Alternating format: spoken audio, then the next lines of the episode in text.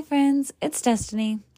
Today we're going to read a short story because my allergies are just giving me a fit and my voice is quite hoarse. So we're going to read Where Do Steam Trains Sleep at Night? It's by Brianna or Brianna, I'm not sure which, Caplan Sayres.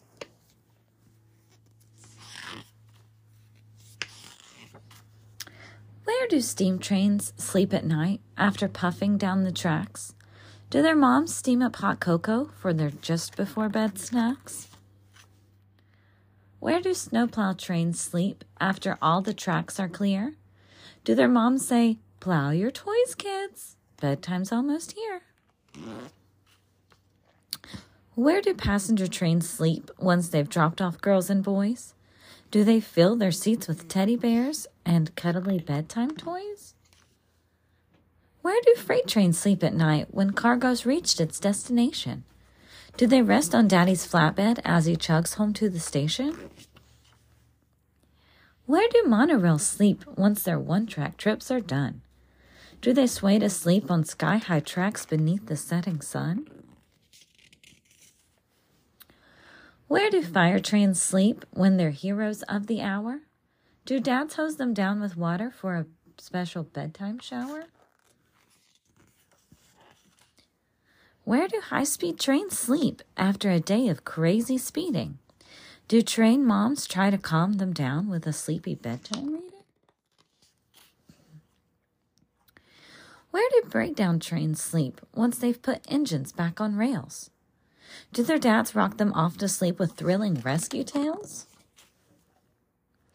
Where do trolleys sleep at night after shuttling through the streets? Do mama trolleys ring their train bells for a lullaby, soft and sweet? Where do subway trains sleep once they've reached their final stop? Does the street become their blanket, a quilt of city lights atop?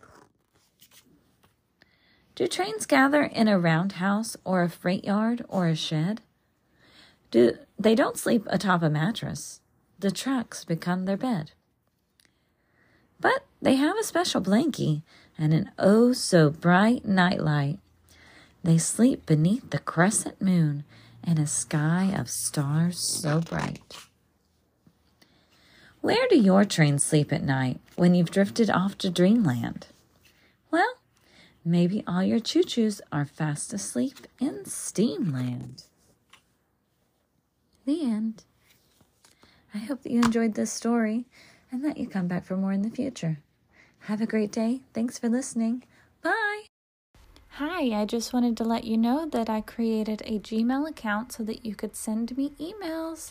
I would love to hear where you're listening from anything that you would like to tell me, I'm open to, to reading your emails about it.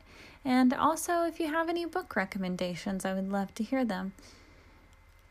I'm going to let you know what it is right now. Are you ready?